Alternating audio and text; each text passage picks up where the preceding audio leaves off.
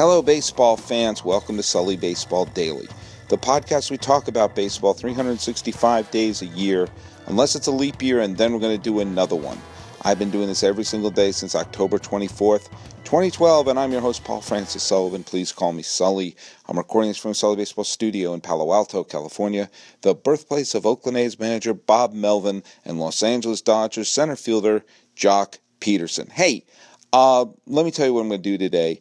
I'm going to play another part of my conversation with Todd Radom. Todd Radom is the wonderful designer and artist who's created logos for the Nationals, logos for the Angels, and all sorts of sports sites that you've seen, and is featured quite often on the Baseball Tonight ESPN podcast with Buster Olney. He's been on the show, he's been on this podcast a few times. We don't do a quiz on this particular episode because this is one of the tangents that we went on. We went all over the place in our conversation. I hope you're going to have fun eavesdropping on our talk because it was fun to just chat baseball with them. In this particular episode, I brought up an observation about the Colorado Rockies of all teams. And that led us going on a, well, let's just call it a little bit of a tangent. So here is more of my conversation with the great artist, Todd Radom. Because you know, at this point, any notes that I had to, for this conversation. You know what? This is going to be like the pool cleaner, the little thing that cleans the pool. it's just going to go where it goes. Out the window. Yeah, there it goes. Um, I think this is still true. I, I, I, I have no notes in front of me. I think this is still true. I don't think anyone who has ever appeared in a game with the Rockies has made it to the Hall of Fame. That's a great question. That is a great question. I know that you know every year there's a discussion, and certainly with Griffey getting in as a Mariner this year, um, yeah. you know who is what what caps are not represented. But you're totally right. Who would that? I I would have to. Uh, I would have to go on Baseball Reference or do something type of way, which I'm not in the mood to do because I'm enjoying talking to you. But yeah, that's a great call. I mean, the I think the first person who was a Diamondback to get in was Robbie Alomar, and he was a Diamondback for slightly yeah, longer than this call about five minutes, and and uh, yeah, and and you know uh, the Marlins, of course. They're, they're Andre Dawson played That's for right, the Marlins. Yeah. That's right. Yeah. Also played for the Red Sox. Hard to uh, imagine that in the, in the scheme of things. Not very memorable teams in those those Phil Plantier years back there in the early '90s. But yeah, no, that's that's a good call. I'm gonna I'm gonna look that up, and we can we can follow up on social media and, and uh, yeah. uh, see what that's all about. I mean, I I mean, when you think about the all-time leaders in the history of the Rockies. I mean, I've gone okay. I've gone to BaseballReference.com, the single greatest website in the history of the planet Earth. And you know they have the top 20 by WAR, which I don't always use as a reference, but at least it gives you a sense of okay. It get, it's a nice cross section of who the top Rockies of all time. And number 20 is Eric Young. Now, I'm not going to disparage Eric Young, um, but I think his chances of the Hall of Fame are are low. Probably minimal probably had a respectable career. If I'm not mistaken, the first man ever to bat in the history of the franchise, and I'll tell you this right now, I was there. I was I was at the first ever Colorado Rockies game. They played on the road at Shea Stadium opening day in 1993. Mm-hmm. And uh, and and uh, David Nied, as I recall, was uh, I'm, I'm pretty sure he was the starting pitcher that day. David Nied was the number one pick overall in the expansion draft, and he was yes he was considered the Braves were at the time bec- becoming the great Braves and the factory of the great pitchers coming up through there. And he was the first schmuck who realized that life was going to be a lot different in Denver than it would have been in Atlanta. Yes, and and and just to kind of like pivot for a second, you know, you think about those, talk about a dynasty, and and you you talked about this before. Would you rather be you know, it's it's the king of comedy. You know, sh- schmuck for uh, a, a king for a night or schmuck for a lifetime or something. Mm-hmm. Would you rather be mediocre and have one World Series win? Would you, you know, I, I think we would all aspire to be the Braves, have have that World Series win in '95, but be, be competitive and win divisions each and every year. Got to be in it to win it, and uh, those were just considering the the plight of that franchise right now. It's really pretty remarkable. Yeah, well, the one who's the, the highest on this list here is Helton. Of course, and he'll and, get in there. I suspect he'll be a first ballot guy, wouldn't you think? I mean, he really Here's the thing. Here's the thing. I mean, obviously, if you if we were just going by numbers, the answer would be obviously. I think that the the fact that someone like Larry Walker has so much resistance, who also had an amazing career, I, I how much are people going to put Coors Field against him? The fact that well, you know, I, I kind of when when did they start uh, humidifying the baseballs? I love that that's an actual sentence. I, cigars should be involved, yeah. you know, because I, I kind of my perception of the the Blake Street Bombers from the earliest years, and you know Larry Walker, right, uh, Vinny Castilla.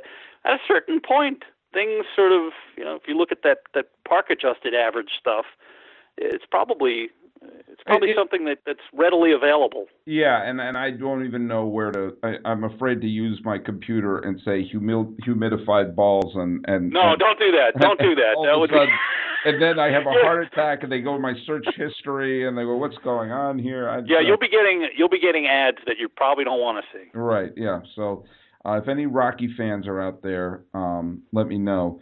Uh, I yeah, I mean you go back to when they went to the playoffs in '95, and I think Kevin Ritz was their number one starter, and they had. I think they they they had Bret Saberhagen, that poor guy on the team, and and and it just there was it wasn't even baseball. It was just you know you're yeah, and when you right, and when you put it in the context of sort of the you know the the the, the, the maybe the I, I don't know where you would place it in terms of the uh, PED era, but certainly right in the wheelhouse there, if not, you know, not quite peak yet there. But yeah. you know, inflated, uh, inflated offense, and just yeah, I mean, crazy outsized numbers. But I think you know, Helton had this very lengthy, uh, you know, very admirable career, face of the franchise. Did get to a World Series, you know, as as you and I both know, in 07 came up short, but uh, you know, uh, uh, I, I I would think he's going to be the first Rocky to go in. He's the man. I have to say that one of my favorite. it was interesting that that postseason in in 2007 was bizarre because essentially the Rockies were an okay team who had a spectacular final two weeks. Epic. And that the Phillies got had this amazing run against the Mets, and then they got swept.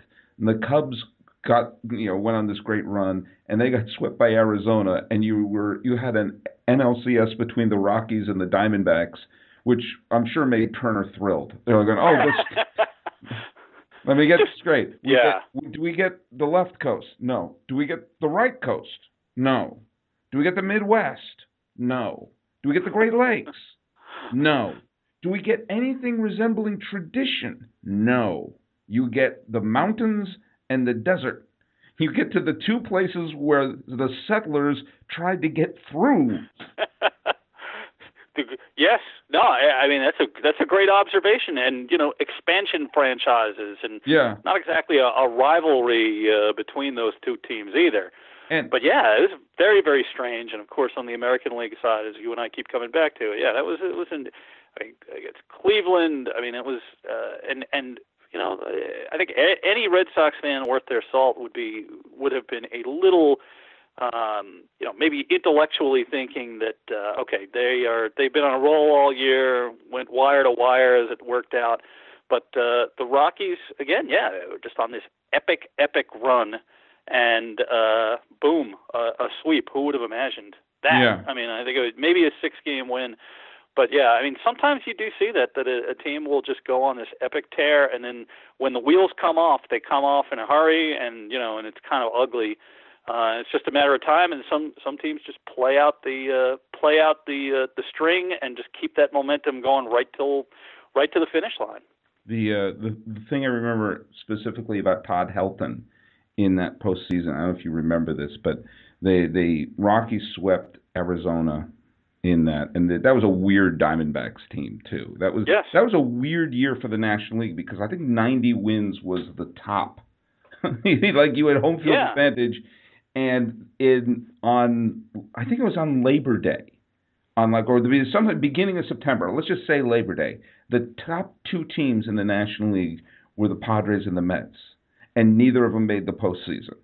I mean, those. Are, uh, those those couple of Mets years, certainly living in New York, and yeah, I mean, very, very, very, very ugly couple of years there. Just uh, you know, horrible, horrible last weekend of the season kind of deal.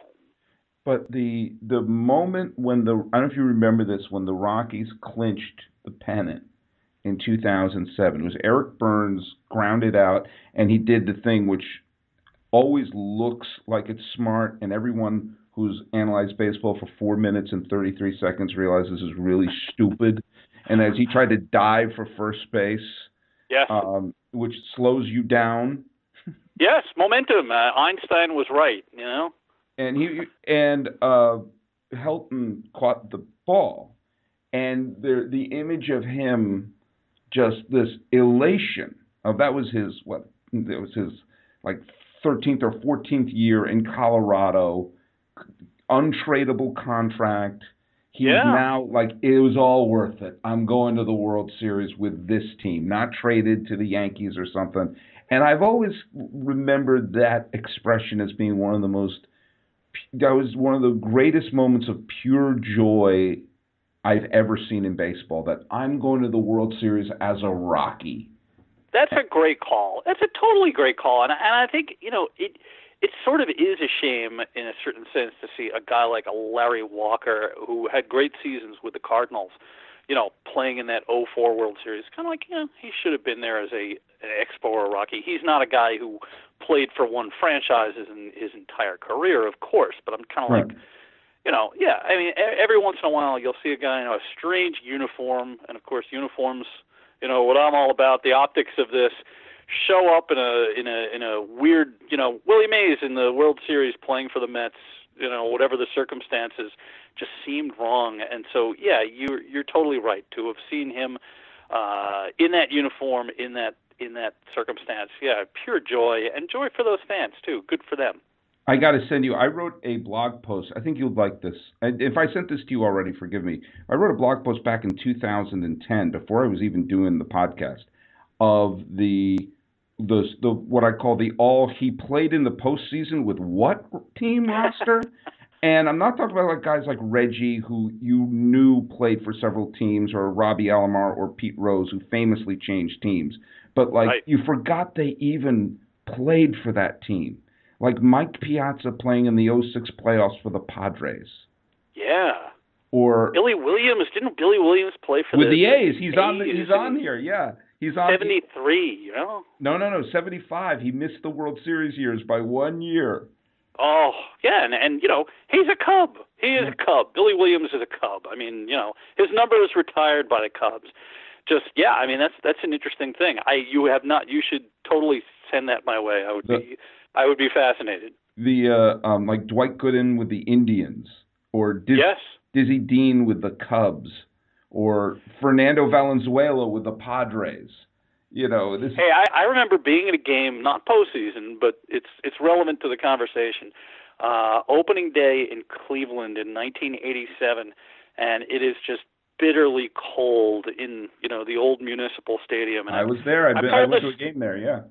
I've I've I've told this story to my my children who always get a kick out of this, and I just remember, you know, it's incredibly cold. The parking lot is a sea of like frozen mud, and it's this primal baseball experience. But we're there, and we drove to Cleveland from New Jersey. We used to do this kind of thing. But anyway, get to the game, and there's Steve Carlton on the mound for the Cleveland Indians. He pitched for the Giants, the White Sox, and the Indians, if I'm not mistaken. And and it, maybe the uh, you know in, he got cut loose by the Phillies in '86.